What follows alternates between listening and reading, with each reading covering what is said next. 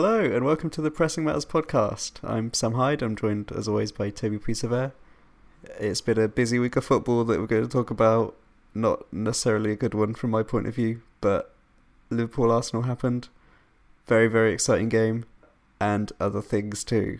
Mostly Dean Smith and Frank Lampard, which we'll talk about later. But Toby, uh, have you recovered from watching Liverpool versus Arsenal, which was probably the tensest game of the season. Hello, Sam. Hello. Um, how I recovered? I suppose I have. It depends what we define as recovering. Really, I, the heart rate's down, and I've not been pacing in front of the TV, which is what I was mainly doing uh, during the game. Um, I did some hand on table slapping at the uh, sh- poor excuse of defending that I that I was watching in a good way. I don't know. It was a weird. It was it was a very interesting game. It was a great game. You know what the classic line is? Or oh, great advert for the Premier League. That great advert for the Premier League. It was a game that had that had it all really. Um, I think it was one of those that any more goals go in, then it starts becoming about bad defending. But a 2 2 2 2 is kind of the perfect scoreline, isn't it, really, for it to be a thriller where the points are shared but it's not like oh well they both both must just be bad if they keep scoring goals. Does that make sense? Yes, it does. I was I was just thinking because I've seen a lot of I think American social media users that would say a draw is boring, but in this case it wasn't. It was it was full of drama and and goals and implications as well. I guess. Yeah, I mean implication on the title race. I'm sure we'll get into that later um, in terms of how much it changes. We'll really sink our teeth into that and uh, the inevitable machine that is Manchester City, Pep Guardiola's Manchester City. But we'll go into that later. Um, for for this game, I think it was it was a tale of two halves. It was a tale of the old wind up turning the key on the atmos- on the Anfield atmosphere. Am I with Gary Neville or something? What's this about? well, Granit Xhaka, Granit Xhaka. Yeah. What about it? Have you what, what have you been watching Gary Neville? I, have not, uh... I've not seen much Gary Neville, Sam. To be honest, I was sick of the sound of his voice after ninety minutes. Well, especially after the first twenty minutes.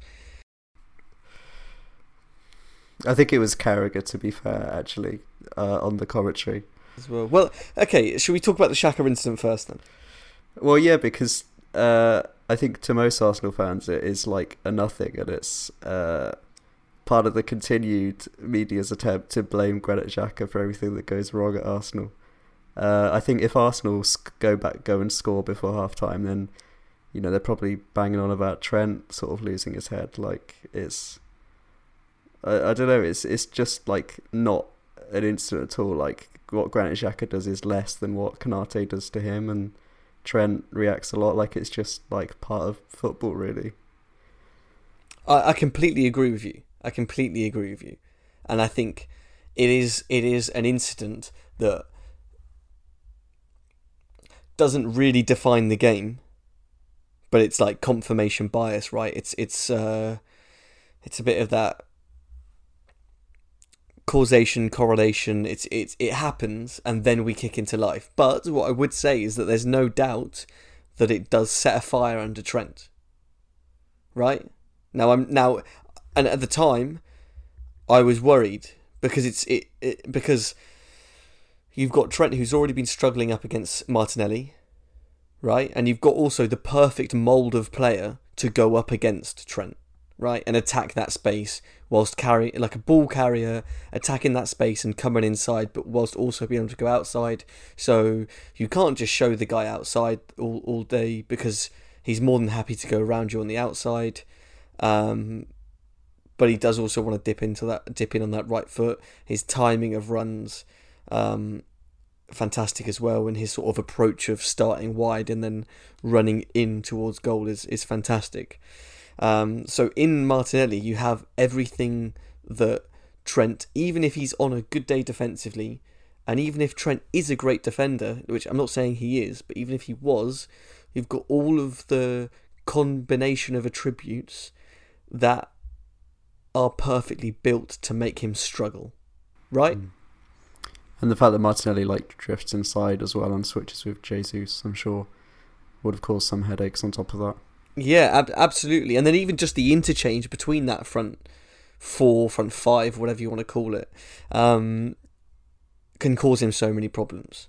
So, you know, happy to happy to come in centrally and still receive the ball and then and then cause problems, and, and happy to be on the touchline, ready to just isolate Trent and run it in one v one. And he loves to push the ball, push the ball, push the ball, push the ball, wait for the defender to commit, and then twist him all ends up either going inside or outside. Um, so that was already brewing. And there were a few instances where Trent, you know, didn't look comfortable, which I think we all expected, right? We did no nobody expected Trent to come out and all of a sudden be this defender who could who could who was capable of dealing with Martinelli. It was just whether the system could limit Martinelli from getting in opportunities that then caused Trent problems. And we saw in the second half that he, he didn't cause him problems. And he ends up the matchup ends up often being against Konate, who's proved that he was more than happy to just go through him. Um, but bringing it back to the, the sort of Xhaka gate, and you're right, everybody, all the pundits love to find a reason to say, oh, it's Granit Xhaka's fault. But and, and I thought at the time, this is where I was going with this. I thought at the time, Trent on the. I would rather Xhaka not be on a yellow and Trent not be on a yellow, right? Then if if they're both getting yellows, it it's smart from Xhaka what he does, right? It is smart from Xhaka. If you can say, like for example, if we could get Zinchenko booked and Henderson booked, I would have taken that because then I get to watch Salah run at Zinchenko, regardless of how he is a defender, I get to I get to watch him run at him one v one, and Hendo, yeah, uh, okay, he's on a booking. He's got to be careful. There might be some transitions that are going through the centre that he can't stop as easily, um, or as blatantly. But generally, I'd rather that situation than my fullback who's going to be isolated against a a difficult winger to play against. Booked. So so in that context, and without looking at the result it's smart from Xhaka. But it fires up the Anfield crowd. Now, there are a combination of factors that fire up the Anfield crowd, but it still definitely is probably the main instigator of Anfield coming to life, despite being 2 0 down, right? Because then Trent flies into a couple of tackles, they're back in the boy, it's things like that. There's more factors, and the whole team seems a bit more fired up. So that would be my sort of assessment of the situation there, I think. But the thing is, like, the goal happens basically immediately after it as well. Like, it it doesn't it's not like Liverpool build momentum or something it's just like a bit of a lapse in Arsenal's focus really uh, so that's kind of why I would say like I don't know the pundits like to make narratives out of basically anything that happens and yeah, especially surrounding someone as juicy as well, yeah. Xhaka. Because Xhaka's not had like any controversy, uh, certainly in the Arsenal fan base for ages. But I don't know, he's just one of those players, isn't he? Uh, yeah, but uh, but in the same instance that Trent could Trent could go through a sort of a period of defending very well and not making any errors, and, and also not not only defending well, not only not making errors, but actually defending very well. But as soon as one thing happens, it's piled on him, and it's the same with Xhaka here. Um, as soon as there's one bit of just a tussle, just a push and a push back, it's just ready for people to jump on and take and and to take three years worth or whatever of controversy, despite it not happening for maybe a season, and just piling onto him with it. Um, that's what pundits love to do, isn't it? Really, because he he does this in other games as well. Like uh, it's it's like you say, trying to get someone booked or just sort of putting a break into the game as well. And uh, the other times, the goal hasn't you know not conceded a goal immediately after it, and so like literally no one cares. But it's just this one time. Liverpool do score immediately after Xhaka sort of is involved in a, a bit of uh, bit of fieriness. Yeah, but but but also it is a smart move, really. If you take yeah. If you take a lot of if you strip back the result, if you strip back even the the the atmosphere and say, look, that was down to the goal, let's say, and things like that, because the the the atmosphere wouldn't just continue if we didn't score then until half time. We've spoken a couple times in this podcast about moments in a game and when to score. And if you you know that goal before half time is so crucial um, in terms of in terms of momentum and, and changing the shape of the second half. It's a completely different second half if you don't get that goal. So if you strip all of those factors away from the Xhaka incident, what he's done is get Trent, who was already being terrorised by Martinelli, booked out of nothing out of completely nothing because Trent's done nothing. He's left one late on Trent. Trent's pushed him back. He squared up to him. Bam, both yellows. It's genius, really, if you, if you think about it in that regard.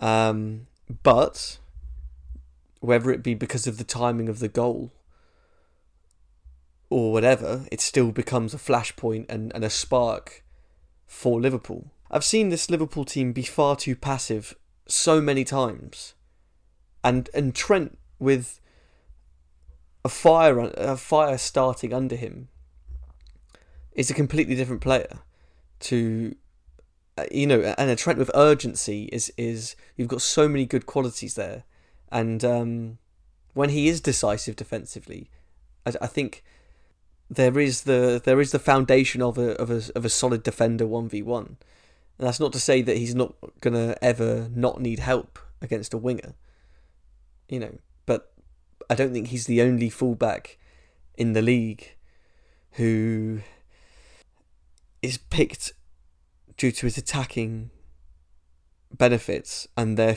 and and and has defensive frailties. I think you could go for a lot of fullbacks who could get undone if they're a, a smaller club that doesn't dominate the ball. And uh, recently, we've been playing like a smaller club that doesn't dominate the ball, so it's exposed a lot of his weaknesses pretty much as soon as the second half started, Liverpool were looking a, a much better team than they were in the first half.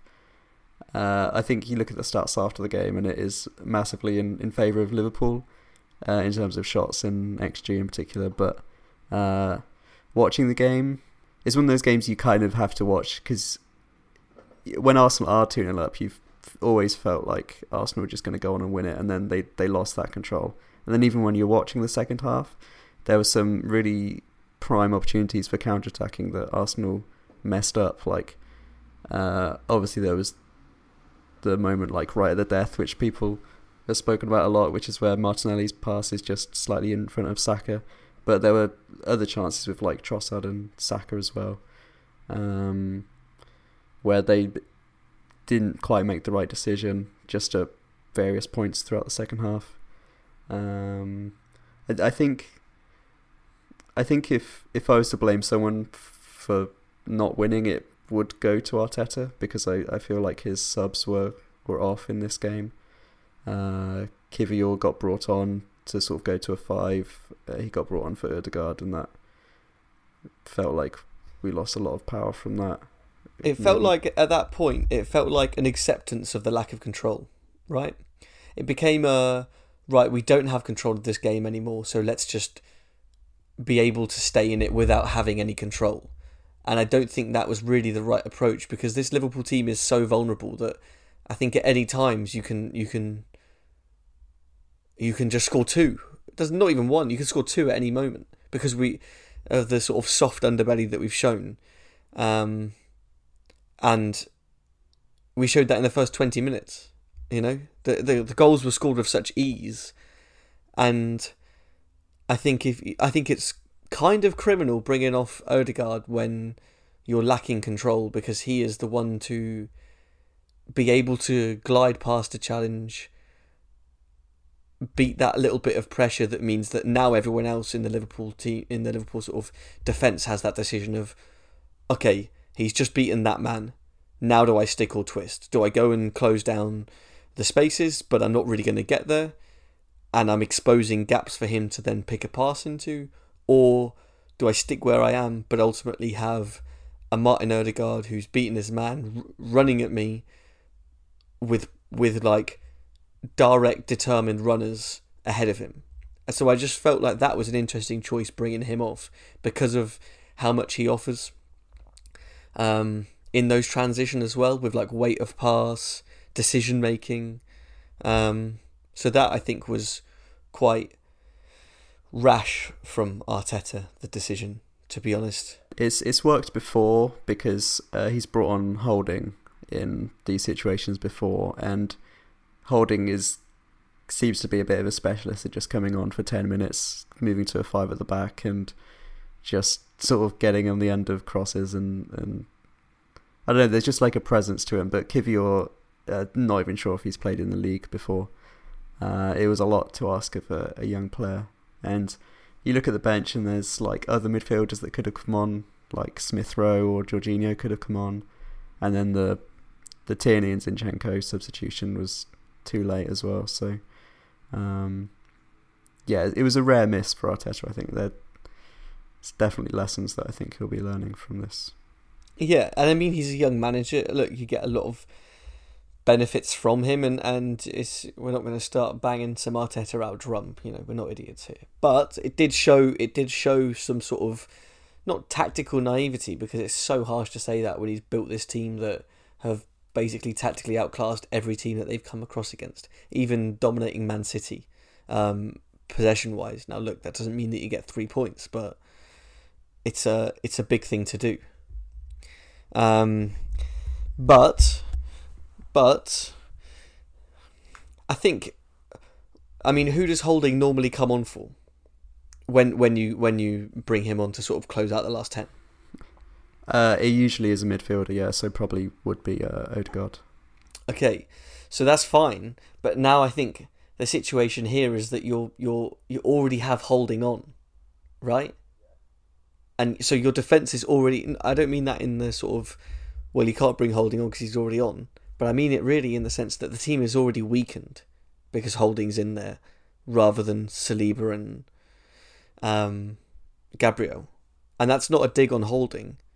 It's just a realistic fact that, for example, if we have, let's say we've got Van Dijk out, so we're playing Matip and Konate, and then we start bringing off a midfielder to then bring on Gomez. So we have Gomez, Matip, and Konate. You've got just more centre backs who are further down the pecking order, rather than the sort of next in line to start coming on and playing along the starting two. I think that's a very different situation to be. I think Holding coming on to play in a five alongside Gabriel and Saliba is a lot of an easier task, and you're asking not necessarily a better player to do it, but somebody who has dealt with Premier League atmospheres and this kind of um, pressure cooker environment before, rather than throwing in Kiwior next to Gabriel and holding already. And you know, I think that's a little bit, a little bit naive. Um, and it also enabled Liverpool to bring off Fabinho and bring on Firmino, or, or maybe that decision that, that decision had come already. I'm not sure, but it meant that that could be made with pretty much no risk involved. Um, the the threat of the counter from Arsenal was still going to be there, but it would have been there anyway. Um, and is more down down the wings than rather having a, a midfield presence that Fabinho would have to cover for, right? Yeah, exactly. So we could switch to a four-two-four and be pretty comfortable that we could still regain possession whilst also having Thiago who's come off the bench, who's someone who's far better at sort of keeping control. Especially if there's if you've now packed a back five in and he's able to just sit in front of it and pop the ball around and you've got an extra forward disrupting that that back five and, and Firmino played very well when he came on in terms of dropping off that defensive line, picking the ball up, drawing pressure into him and just popping it around the corner and, and going. He did that very well numerous times. Um, so, yeah, it was a little bit of tactical naivety from Arteta, somewhat to be expected, because if he had just put together a flawless season, you know, it would be pretty freakish. It's because it's freakish what he's done anyway already. Um, and then talking on, well, I don't know if you want to go into this, but Zinchenko coming off for Tierney and the decision just being a little bit too late. Um, is this the price that teams pay when they have unbelievable in possession, press resistant talents? Is the price defensive vulnerability in 1v1 areas? It's a lot more of a complicated role for a start. I think bringing Tierney on would just be a, a much more simple and safe thing to do uh, at the point where we are 2 1 up. But yeah, so so Tierney was really good two years ago as being the the first choice. Um, and there were talks about is he going to be the captain of Arsenal or whatever. And now you've got Zinchenko, who's playing such a different role to him and is like shutting Tierney out, there was sort of talks if we would lose Tierney. Um, there's rumours that he might actually want to stay now, but it. I think there are moments where you would want someone with Zinchenko's you know, if you can get Zinchenko passing. Well, the the problem was with Zinchenko, uh, as well as making the error for the the equaliser. Really, is the point of having the inverted fullback is for those possession moments, and Arsenal weren't having as many possession moments as they would normally get in the second half. It was sort of uh, pretty dominant at times from Liverpool, and so uh, the benefit from Zinchenko is just reduced. Why wouldn't you bring on Tierney? and maybe just change your game plan and be simpler and more direct, but having that defensive solidity that having a, a better defender brings you.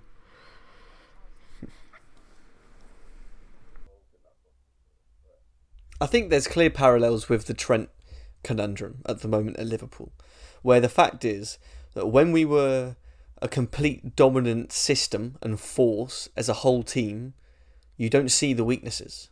You don't because he's always in the other team's not necessarily half because Zinchenko's not always doing that. He's dropping into like a CDM role, but you can leave that wide defensive position fairly exposed, and the other team just don't have the capabilities to even get up the pitch to attack it, right?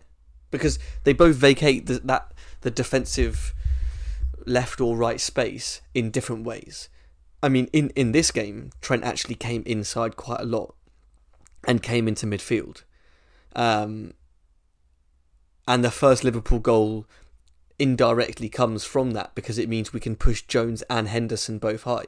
So you have Jones on the wide edge of the box, flicking the ball round the corner for Jota on the overlap, who then cuts it back. Henderson tries to shoot, doesn't quite get enough onto it, but Salah can tap it into the back post. Now you can't have both of those flying into the box if Trent doesn't come from right back position into a central position, because then if possession is lost, you're completely vulnerable, right?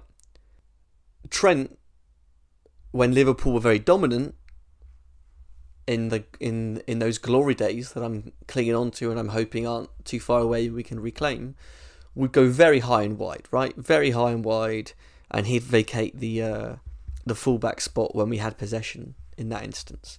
But the out of possession structure and when possession was lost, that, that initial transition to put pressure on the ball was so good and so effective that teams couldn't exploit the fullback areas quickly enough. They couldn't get up quickly enough, right? And and it's the same with Man City, for example. Man City often build in a look. They've mixed things up, playing four centre backs and having John Stone step in or, or whatever. But ultimately, for large periods, they would build in uh, in possession structure would be a two three five. Yeah. Uh, whether that be fullbacks coming in alongside the holding midfielder to make a three, or fullbacks going beyond and uh, there being a different combination to create that three, and the fullbacks actually becoming almost you know part of the five, and maybe a, a midfielder dropping into that three but it would be at that two three five, that pyramid, um, going outwards. Yeah, sort of narrow to wide in in build up as you go up the pitch, and that's fine. But if you're in teams that aren't dominant, and you then are getting penned back, and they're having to defend those fullback zones. Zinchenko isn't a bad one v one defender. Trent judging on this season, is a bad 1v1 defender, whoever it is. But as soon as you're not dominating the ball and you're getting penned back, such as against Real Madrid for us, and all of a sudden Vinicius Junior is frequently getting the ball and standing up the fullback Trent, then you've got all sorts of problems. But but those problems are occurring because your Modric's, your Krooses are being able to play short passes that break up that bit of pressure, which means that then they can go and find the winger in possession. So there's huge amounts of benefits that come back with sort of whether it be inverting fullbacks or very attacking fullbacks or ball orientated fullbacks who don't really want to defend. Or, or don't want to defend deep, let's say, because Trent's happy to defend. There's times where he'll go and he went and nicked the ball off Zinchenko, Zinchenko high up the pitch in in Arsenal's half, which is not something you see happen to Zinchenko very much. Um, so he can defend, but it's areas that you want him to be defending. You don't want him to be defending on the edge of his own box, getting stood up by a Martinelli or a Vinicius Junior, being forced back and being put into all sorts of trouble. And but equally, you don't really want Zinchenko in the position that he found himself in, where Trent nutmegs him and then dinks a little ball over for Firmino to head in. So I think that's sorry, that was a big old waffly ramble, but you can. Uh, well, I th- I think we'll uh let you loose in a minute uh on on somebody, but I just want to say, uh, I wonder if Gareth Southgate watched that game. He probably did, but surely it's only a matter of time until Ramsdale gets that spot. Surely, or is it just Southgate is going to be stubborn forever? like if Everton Yeah. get relegated with Pickford, and if Arsenal win the league, would it, would he still choose Pickford over Ramsdale? Like it's, It's- a question. It's a question, and it shouldn't be. It's it's. I don't. I it's it's unbelievable, really. Um, because like I I would say like Pickford has been really good at at times as well. Like he's obviously a great goalkeeper, but I think people when they watch Ramsdale, and this happens with Alisson as well, uh, is that um, a keeper who is really good on the ball, like both of them are, is they don't have any attention brought to their saving ability, and Yeah. Ramsdale has made top top class saves for Arsenal as well, and I think there's a, a because Pickford is more limited as, as a goalkeeper, people focus on his saving, whereas uh, you know Ramsdale has proven in the last two seasons, and obviously before as well, where he got Player of the Year at both the clubs he was at before, but they got relegated. Uh, he can make brilliant saves as well. So uh, I think also. I think also it's it's that question of are you a good goalkeeper or are you a busy goalkeeper, right? Now, to be fair, because of how bad we've been, we get to marvel in Alisson's shot stopping even more, right? And he's getting more credit than he used to get. But he's not a better keeper now. He's just a busier keeper now because we're a Yeah. bad team. yeah, Um, so, yeah, I mean, I, I in fairness, uh, Konate should just absolutely bury it. Um, but fair play to Ramsdale. He he he. It's more the fact that he gets there rather than stops it because I think as soon as he gets there, there's nothing on it from Konate to to make it a difficult save. But it's the fact that it's the footwork involved and the I suppose awareness to get there after he's just gone the other way. Uh, and then the Salah one is fantastic because it takes that deflection um, and it's sort of its fingertips and it's it's beautiful. But um, yeah, Pickford's just a busier keeper, and and Southgate has shown many many times that he's loyal, and that's fine. But you have to also give people chances because if not, you'll just. I mean, are we just going to play Pickford forever then? Because we don't play difficult enough teams in qualifiers for him to be to be making big errors or to be found out or anything. So it's a frustrating one, um, and I don't really see how it gets resolved because even if Everton get relegated, he just leaves Everton and goes to a mid-table team, doesn't he? and then yeah. So so I, I, I don't know I don't know, um, but it will be quite funny when, let's say when why not hey, when Arsenal win the league and when Everton get relegated or even finish fifteenth from below and stay up, it will still be Pickford in goal, and you know, I think it's things like that compounded with Maguire still starting but not playing for his club that it's just a it's just a head scratcher in terms of Southgate. Um, because also it's the fact that it's also the fact that he's got that much talent. That Pickford isn't a bad keeper, but he has more talent than that at his disposal. But he's picking what will get him by at the moment. But we should be able to walk the you know, if you if you play Ollie Watkins against um, some of the teams that we have in qualifying, especially now that we've already beaten Italy and Ukraine, and they're the two that are going to be competing for the other qualifying spot, really. If you pick Ollie Watkins, he'll go and score you, you know, bagfuls of goals at, at international level. And then what? Are you going to keep picking him because you're loyal to him, and then never play Harry Kane? Like, it's just, it's a bit of a broken system, I think because Ramsdale has three England caps. Because uh, the England team posted uh, on Twitter, they posted a graphic of how many caps each player had, and it it really stuck out because Ramsdale was like the third fewest caps or something, uh, with three. So it'd be nice for him to get a chance.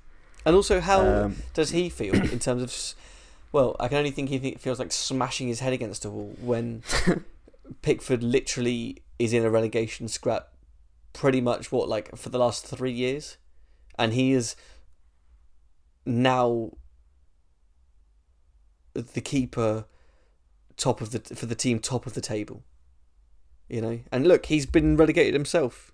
You know, it's we understand Twice. that that's not the metric for goalkeepers, but let's just be let's just be serious for a second now, and just give him maybe at least more than three games when he's sitting top of the league. Yeah, he was he was a young keeper, a very young keeper as well in both those seasons with uh, Sheffield United and uh, and Bournemouth.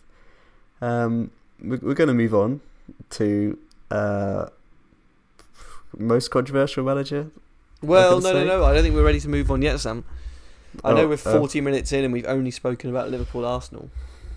But okay. I don't think we're ready yet because I just quickly, we'll keep it quick. What implication do you think this result has now on the league? And it's all ifs, buts, and mo- it's all ifs, buts, and maybes. Um, I think yeah. Well, I think Ramsdale said that. Um, speaking of Ramsdale, that he uh, you wouldn't know if it's a good point or not until the end of the season. I think Anfield, uh, as much as Liverpool have not been as good recently, a point at Anfield is something that you can't complain about, and Arsenal are not going to win every single game. Sort of, you know, from Christmas or whatever. Like we were going to drop points, and dropping points at Anfield is probably one of the most expected places, especially because Arsenal have, haven't been great there, and Arteta has spoken about it's like his least favourite place to go as a player. I wonder if that rubs off at all, but um, I think that we'll look. And also, and City rock up and, and drop points at Anfield as well. Let's be honest. If we, if we get that in there, yeah. What I'm thinking, and look, whatever way it pans out, we don't know yet, and this is all very sort of going to be hindsight driven. But I could see this result, and, and this is exactly bang on with what you were saying about what Aaron Ramsey was saying, is that we don't know what the points like. But the the City game, however that goes, it might be down. It might be like, oh, they lost it because they couldn't beat City or something like that. But the reality is, you were 2 0 up and absolutely cruising against us, against a poor Liverpool team. And I understand that it's not an easy place to come. And I understand that even though our form's been dreadful, our form against the top teams has actually been pretty good. But I just think 2 0 up and cruising, half an hour in, I think that could it it could hurt, you know, when when when you look back. But it it could be a great point. We don't know. We don't. We really don't know. Yeah, it's frustrating in that way. I think the Brentford game at the moment is a lot more frustrating because of the VAR situation where it didn't check the goal. I think people look at that a lot more as as being two points dropped if it comes down to it. Um, but Yeah. at the same time, uh, Arsenal are still three points ahead. I saw a lot of pundits saying advantage Man City, which I don't like. Uh, as good as City are looking now, De Bruyne has been rubbish for ages, but he's played two really good games, so may- maybe he's he's back to being a proper top player. But um, I, I saw this stat which was like Arsenal can afford to lose one more game, basically, because uh, if I think it was like the ninety-two point mark or something, like uh, oh god, I've, uh, I'm going a bit in like you know the uh, Always Sunny meme where it's just like all the strings on the on the board. But, Yeah, but basically, yeah. the point the point is that like City would be going on a 14 game win run to close the season. Uh, You're to unraveling, get Sam. Is what's happening here. yeah, but for City to get, I think it's 92 points. Uh, they would have gone on a 14 game winning run at the end of the season, and at that point, you'd probably just say like, if they do that, then they deserve to win. That's assuming that Arsenal drop points uh, in one more match be- between now and the end of the season. Okay. Uh, the Arsenal would, if Arsenal lose one more game between now and the end of the season, City would have to go on a 14 game winning run. I believe. okay. Uh, I see. maybe I see what you're saying. I see what you're saying, which is possible. So, yeah, it, it's but, still but it shouldn't. But it shouldn't be seen as likely. yeah. So I think Arsenal, Arsenal, is in, in the hands obviously still, and uh, people just assume that City will win every game, whereas they don't for Arsenal, and we'll see what they do. Uh, Do you think that affects the mentality of the Arsenal players when when you're when you when you should be able to say something like "Don't worry, they'll drop points," but they, but you know that actually everyone is there believing that they won't drop points yeah, on the it's- outside. it's um, tricky because the mentality in the squad would definitely have changed because at the start of the season it was all about no one even spoke about Arsenal. Uh, even pundits putting them in the top four, people weren't doing that, which obviously has been proven to be a, a big mistake. I've seen people try and rationalise it, saying you couldn't predict it, but Arsenal played well last season. Putting them in top four wasn't a long shot, but putting them for the title. No one expected them to do that at all. Um, so I think at the start of the season it worked a lot in Arsenal's favour. I think now as it becomes more real, the the pressure is building on a young squad, and uh, certainly as a be a fan you feel that much too soon.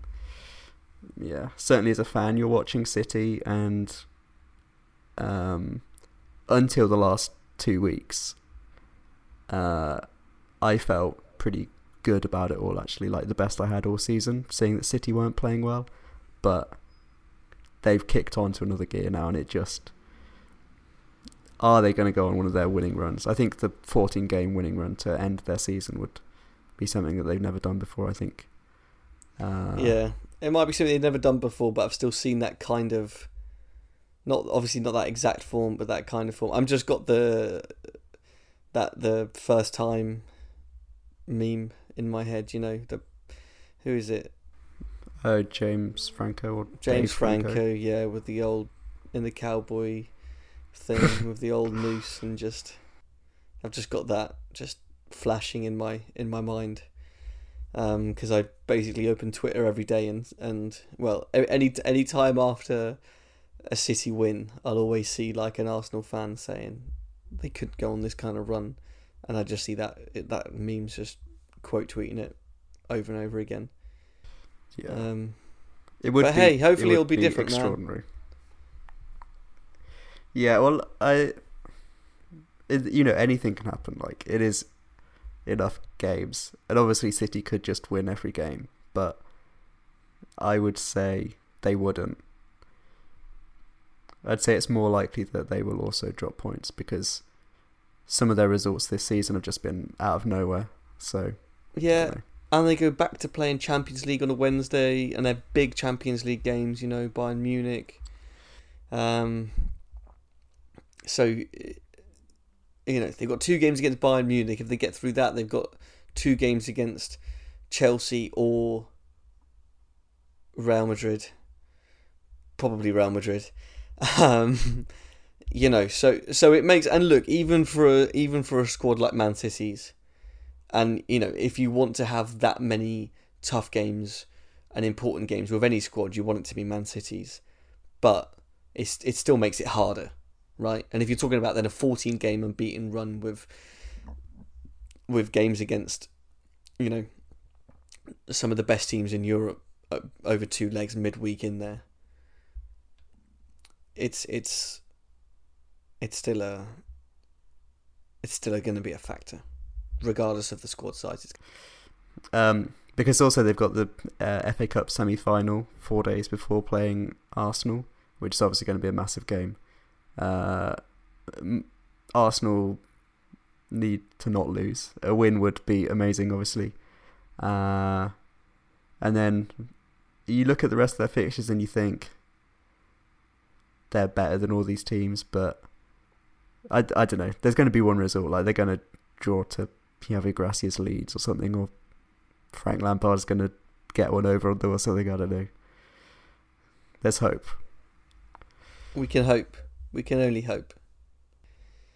On that, uh, it was it was almost sad, Sam, listening to you just there. Not sad. That that sounds a bit horrible, but it was almost a little bit, a little bit sad listening to you go. They'll draw to a Javi Gracia Leeds. They'll they'll they'll do something like that. That's And such a city what? thing, though. It's such a City thing to do early on in the season, but I'm not sure it's a City thing to do at this stage of the season. But I think they've. but Yep. importantly, it's still in your hands. You beat them at the Etihad. Then then it's time to crack open the beers, surely, right? Well, it's what like six games to go after then. Yeah, well it's uh, you're on holiday. You're cruising. Yeah, The mentality shift and then they focus on the Champions League. yeah. Do you want to talk about Frank Lamps a little bit? Frankie Because- Lamps, let's have a little Frank watch. Uh, we'll Um, do Frank of the week because uh, we like him a lot to talk about. Um, We like to, we like to talk about him a lot. I watched Wolves against Chelsea to see what Frank Lampard is doing, and uh, it was kind of same old Chelsea really. It was a really really nice goal from uh, Nunes. Oh, it was a lovely goal. I saw that goal. That was a lovely goal. That was a really, really nice goal. I would like to know how good that felt as it left his foot. I mean, pretty good. I'll have to watch his celebration again to see just how happy he looks. But it's not really the kind of goal that you can blame Frank Lampard for. Uh, but at the same time, their attack, even though it was in a four-three-three, was uh, uh, but shambles really. Looks nice, doesn't do a lot uh, in terms of scoring and making big chances, and looking like they're going to score. It felt like Wolves were more likely to score as well as the thing. They had a lot of uh, good opportunities kind of without having the ball at all really uh, and they had a, a late goal just disallowed for no reason as well. Uh, so it was basically 2 0 um, I can't actually, uh, I can't remember what happened but it was really scandalous that it got ruled out. Um, one of those where the referee blows um, for a foul while there's just an amazing sort of two on one against the goalkeeper uh, or something like that. And I, I suppose the big thing coming away from this, though, right? How bad do you think it could get for Chelsea? Because I, I just don't see how bringing Lampard in off the back of him not doing well at Chelsea and then doing badly at Everton makes any sense. So how how bad could it get? Uh, well, Aubameyang's back in the picture. Uh, So what does that mean? It could get even worse. I I think the only way is up for Chelsea. I don't think they can go any lower. It, So- you look at the table and you don't really see how there are more positions for them to drop. But then Hodgeback is Yeah. putting on is putting on a show really. So So you know, there's points six. There's six. up. Yeah, they're now six points off them. You've got Wolves eight points off them. I just, I just feel like Chelsea are a team you're looking at, and you just think. I just think they're playing so badly, and they're in such a, um, such an area of the table that is, is so insignificant that you could just see them slipping further. The teams below them are so desperate to pick up points and stay in the league, right? And then the teams above them are all fighting for something, pretty much, bar Fulham, who who have had everyone sin binned and banned for matches and are fine and just are waiting for the season to end. But besides, you know, Fulham and Chelsea, everyone else is desperately kind of fighting for something. I think Frank Lampard is not that bad though. If it was Gerrard, I'd say sure, but I think uh, Gerrard's better than Lampard, though. as a manager. Yeah. What? Well, Gerrard Gerrard won the league with with Rangers. Uh, he was so bad. His Villa side was a his Villa side was was was pretty bad and a step too far, but Oh no, this is going on the internet, Toby. I don't know. I, it, no, I think that's fine. No, I think Lampard is that bad. I, I'm sorry, but I do not see Lampard finishing fourth with Chelsea. I don't care about a transfer ban. The team is is is filled of is filled with talent anyway. I, I, look at this Everton team. This Everton team shouldn't be as bad as it is. No, I'm. I. I. You've. You've. You've. You've said it with such an assertive tone that it's made me question myself. But I think I'm right. I think. Okay. I, I think Gerrard is better than Lampard. Now that's probably with some bias that I can't take out. But at the very least, they're pretty much in the same boat. There's no. There's no case where you can make a clear argument that Lampard is far better than than Gerrard. I don't think. well, we we'll see at the end of this season, but uh, you know, it's not like Everton have rocketed under under Dyche either. Um, we'll see. No, but I think I think, I Lampard. Uh, n- no, true, Uh, but they picked up boys against picked up points against you boys. well they did. That was a bad game. It's the new manager bounce. You can't can't fight it. Yeah, but I tell you, you can Uh, fight it. Frank Lampard himself. I don't think it counts if you're an interim. I think that's the rules. I don't think uh, that is the rules though. Unless you're Roy Hodgson, because he won as well, didn't he? Um, I'm gonna move also, yeah, but also he, this- yeah, yeah, exactly. And also he's interim, but he's not really. He's he's like in the Hodgson boat, isn't he? Of like interim, but not indefinite, but like a good run of. You, you know, you've got a good run of games till the end of the season. If he won every game and the Champions League, he wouldn't be the interim anymore. So it's interim with an asterisk. Well, true, but that's not going to happen, is it? No, it's not. It's not because they've got Frank Lampard. If he was literally the best manager in the world, he would get, uh, he would get the job full time. I agree. Um, yeah, yeah. Well, he's got a good. He's got a good squad. You can't say that he doesn't have a good squad. he has a great squad. Uh, uh, hmm, what was I going to say? Uh, oh yeah, I think Chelsea will beat Man City because do you remember when Frank Lampard went to Man City as a player and he scored against Chelsea, and it was really awkward. I think he's going to want to get revenge on Okay. himself for that. That's the narrative, Okay, I can see. I can see what you're saying there. But and he'll but, he'll but really celebrate. even if he even well. if he does this, I want you to say now that you won't claim it's to do with any sort of tactical prowess. It's not to do with any managerial ability. It's purely down to the footballing gods. I don't think Frank Lampard has good tactics. I do think he has a Chelsea team, and I think there is an energy and uh, forces that we can't describe. That I agree I in in the in the spiritual football world, and I'm a believer. So I'll give. they're going to that. finish. They're going to finish above Fulham and Brentford, not Brentford, and Villa. Okay, uh, they, if they finish above Fulham, I could see that, but purely because of the Mitrovic eight game ban and things like that, and them having nothing to fight for now. Yeah, Fulham were overperforming their stats a bit as well. Not that they've sort of fluked their way there, but uh, No, they're not a bad team or anything, but yeah, they, they, There's- Villa have really tough fixtures as well to close the season. So uh, Who, who, Villa? they do, yeah. Yeah. but Villa, Villa are now one of the best teams in the league under Don Unai, so it doesn't matter. In in That's fact, the other teams that they're playing have tough fixtures because they've got to play Villa. That's true. Actually, Okay. looking at it, there's there's only eight games left. If Chelsea make up eight games and eight points on Villa, that's not going to happen, is it? No. No chance. More chance of uh, Hodgeback making up six points on on Chelsea with his favourable run that everyone keeps talking about because uh, Pat, Big Pat didn't get it.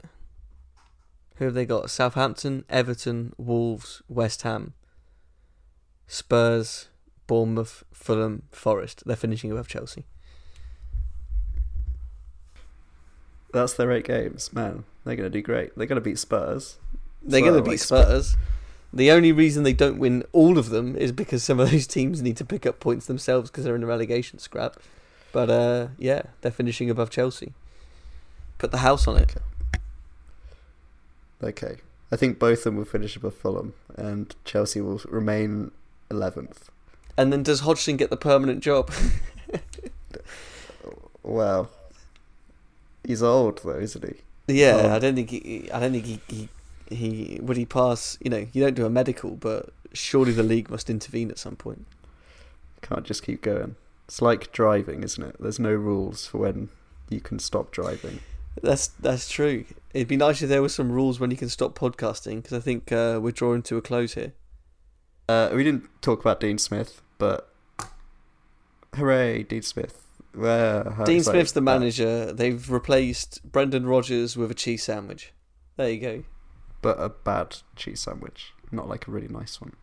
No, no, no. It's not a. It's like a meal deal sandwich. It, it'll do. Yeah, it's do just alright. bread and cheese. Yeah. And it ain't good cheese. What sandwich is Brendan Rodgers? Brendan Rodgers is a.